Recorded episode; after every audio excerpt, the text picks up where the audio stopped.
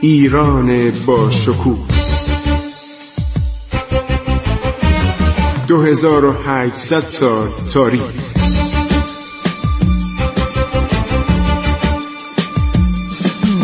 عبور از تاریخ.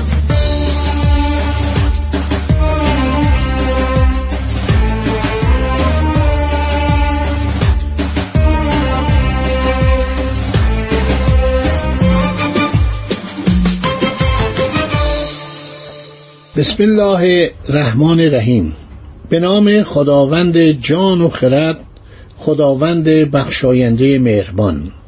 من خسرو معتزد هستم هموطنان عزیز و تمام کسانی که این برنامه را میشنوید در ایران و فراتر از ایران آن سوی مرزهای ایران.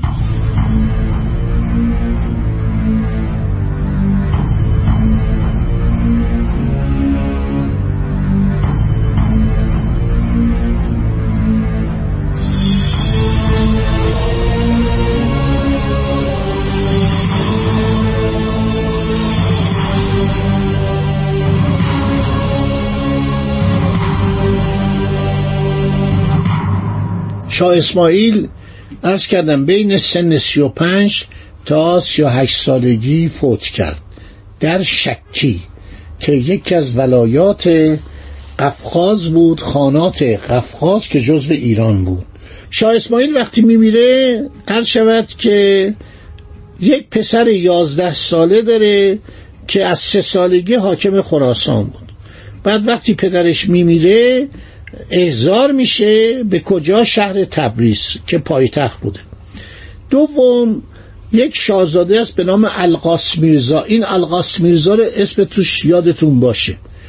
این شاهزاده القاسب به هم داره سین و به هم داره بعضی با سات می نویسن این سه سال از تحماسه کوچکتر بوده. سوم سام میرزا بوده که آدم محققی بوده شاعر بوده نویسنده بوده. یک کتابی به نام تحفه سامی می نویسه که در سال 957 در تاریخ شعرا این خوشنویسی میشه. چون هنوز چاپخانه به ایران نیامده بود. بعد از تحماس من به حکومت خراسان می‌رسه. چهارم شاهزاده به نام بهرام میرزا. وقتی شاه اسماعیل میمیره عمرا و اعیان دولت یعنی همون رؤسای نه طایفه قزلباش. ایلیاتی بودن. خیلی هم ستفت داشتن. خیلی هم از خودشون راضی بودن. و تقریبا شادیگه آلت دست اینا بود. عشقی عجیب و احترامی واقعا شگرف داشتن به شاه اسماعیل. ولی خب این بچه که اومد مثل اون که نبود که. یه بچه یازده ساله است. حالا اینا گفتن این باشه پادشاه باشه جانشین اون باشه. ما مملکت رو اداره می‌کنیم.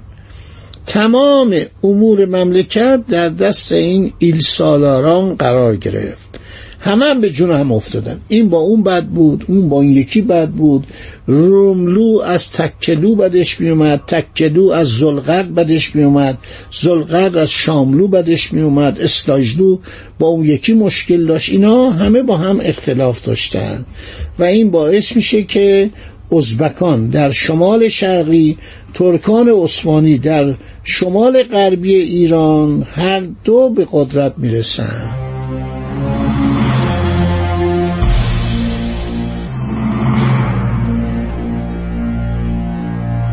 یه نکته که نباید از یاد ببریم مسئله دولت پرتغاله. دولت پرتغال در جنوب ایران تا کازرون پیش اومده. به قول استیون وارد نویسنده معاصر آمریکایی ژنراله و یکی از صاحب نظران نظامی آمریکاست کتابی نوشته ایمورتال. فناناپذیر درباره ایران نوشته. اسمش هم یعنی ایران. فناناپذیر یعنی ایران. ایران فنا نمیشه. آمریکایی نوشته درباره ایران. ایشون میگه که این کویرهای سوزان ایران بزرگترین مانع و راده در سر راه دشمنان بودن پرتغالیام تا کازرون بیشتر نتونستن در همون به صلاح نزدیک خلیج فارس و دریای مکران در اون لبه کرانه ها موندن. همینطور می‌رفت تا گواتر می‌رفت تا عرض شود که چابهار کنونی که در حقیقت اسمش چهار بهاره. یعنی همیشه آنجا بهاره هوا همیشه اونجا ملایمه. بادهای اقیانوس میاد از نظر نظامی فوق العاده است. یک چنین محل حساسی رو شما ببینید از مصب اروندرود که میریزه به خلیج فارس. تمام این نوایی دست پرتغالیا بوده. یه سری عمرای محلی و قوانین محلی هم بودن اینا باج می‌دادن. و دربار لیسبون اینا رو اداره می‌کرده. جزیره هرمز مرکز این فرمان روایی بوده. اینا میان یک سرزمینی به نام گامبرون چرا میگن گامبرون؟ برای اینکه گامبرا به زبان پرتغالی یعنی خرچنگ. خرچنگ های قرمز گامبرو توجه اینا رو جلب کرده بود. اینا میان بندر گامبرون رو درست می‌کنن. این بندر چه حیبتی پیدا می‌کنه؟ چه عظمتی پیدا می‌کنه؟ صد و ده سال دولت ایران ساکته. نمی‌تونه نمی‌تونه هم با ازبکان به جنگه هم با عثمانی به جنگه هم با دولت پرتغال و دریا سالار آفونسو دالبوکرک که اینجا بوده اینا 117 سال 117 سال اینا فرمان روایی می‌کنن خیلی مردم میشاپن مردم جزیره هرمز و اون نواحی بارها قیام می‌کنن اینا رو سرکوب می‌کنن. کاپیتان یا قپتان اینا می اومدن کتابی از اینها مرحوم جانگیر قایم مقامی اسناد روابط پرتغال و ایران رو پیدا کرد. یک شخصی است که مرد به نام گل بنکیان این ارمنی بود در شهر لیسبون زندگی می‌کرد. ولی بیشتر کارش در پاریس بود و برای اینکه این دلال نفتی بود. بهش می‌گفتن آقای پنج درصد. از تمام چاهای نفت خاور میانه یعنی از عراق و ترکیه و جاهای دیگه غیر ایران پنج درصد دلالی می‌گرفت. این دلالی بود که به اصطلاح معاملات رو جوش می‌داد. یه مدت هم وابسته اقتصادی ایران در لندن بود. مرحوم دکتر مصدق اینو برکنار کرد. گفت این جاسوس انگلیس هست. و تبعیت ترکیه رو داشت تبعیت ایران رو داشت تبعیت پاریس رو داشت تبعیت پرتغال رو داشت. زحمت زیادی کشید خانواده این.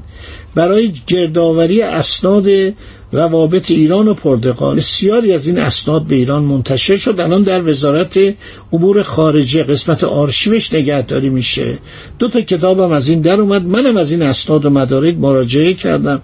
استفاده کردم در کتاب تاریخ نیروی دریایی. بنابراین شما ببینید صفویه گرفتارن بیچاره ها یعنی یک طرف عثمانی که اصلا میگه من ایران رو باید بگیرم. یک طرف ازبکان که میگن ما می‌خوایم بریم مکه باید خاک ایران رو زبانم لال لگد مال کنیم و ایرانی ها رو اسیر کنیم بریم زیارت مکه. چنین دشمنانی ما داشتیم چشم دیدن ما رو نداشتن.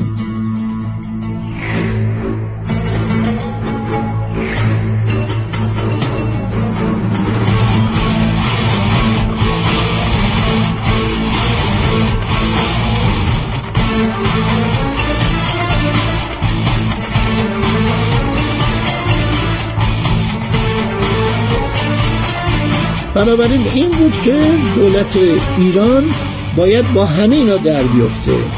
این شاه تماس آدم بسیار ملایمیه.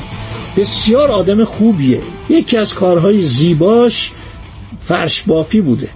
می نشسته در قصر خودش که ابتدا تبریز بوده. بعد اینا ناچار میشن تبریز رو ترک کنن و بیان در شهر قزوین که داخل ایران باشه. از مرزهای روسیه و از مرزهای عثمانی مخصوصا عثمانی دور باشن.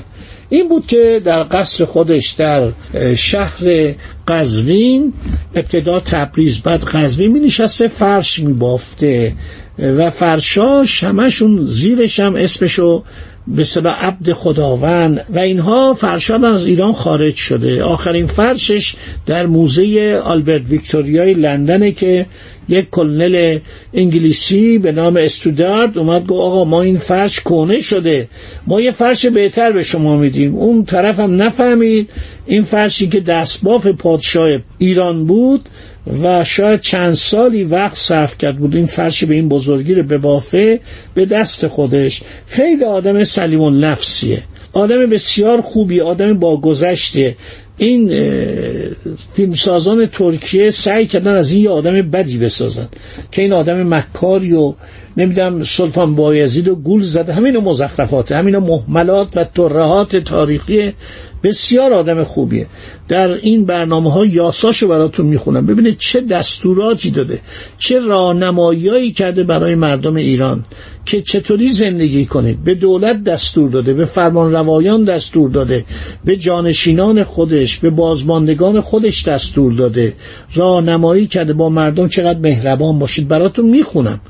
اینو عرض شود مرحوم دانش پژو پیدا کرد یه نسخه شد نسخه زیادی از این بود و این رو چاپ کرد و من دارم. اینو می‌خوام این یاسای تحماسبی رو بعدا براتون بخونم. ببینید این فرمان روا حدود 500 سال پیش چه سفارشایی کرده؟ چقدر سفارش مردم ایران رو کرده؟ به پادشاهان صفوی به حکام به والیان به بیگلر بیگیا اینا واقعا درسه.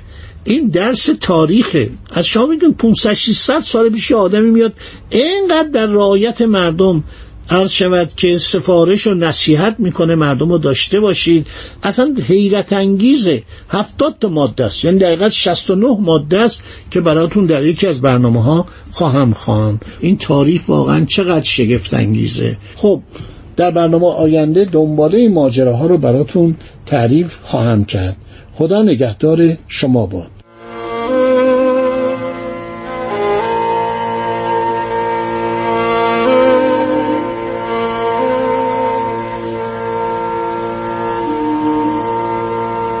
عبور از تاریخ.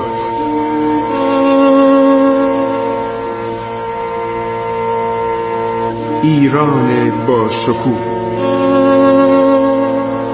2800 سال تاریخ.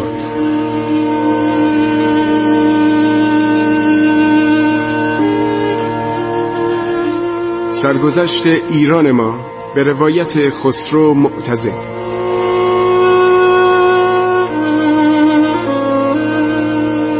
عبور از تاریخ با رادیو جوان.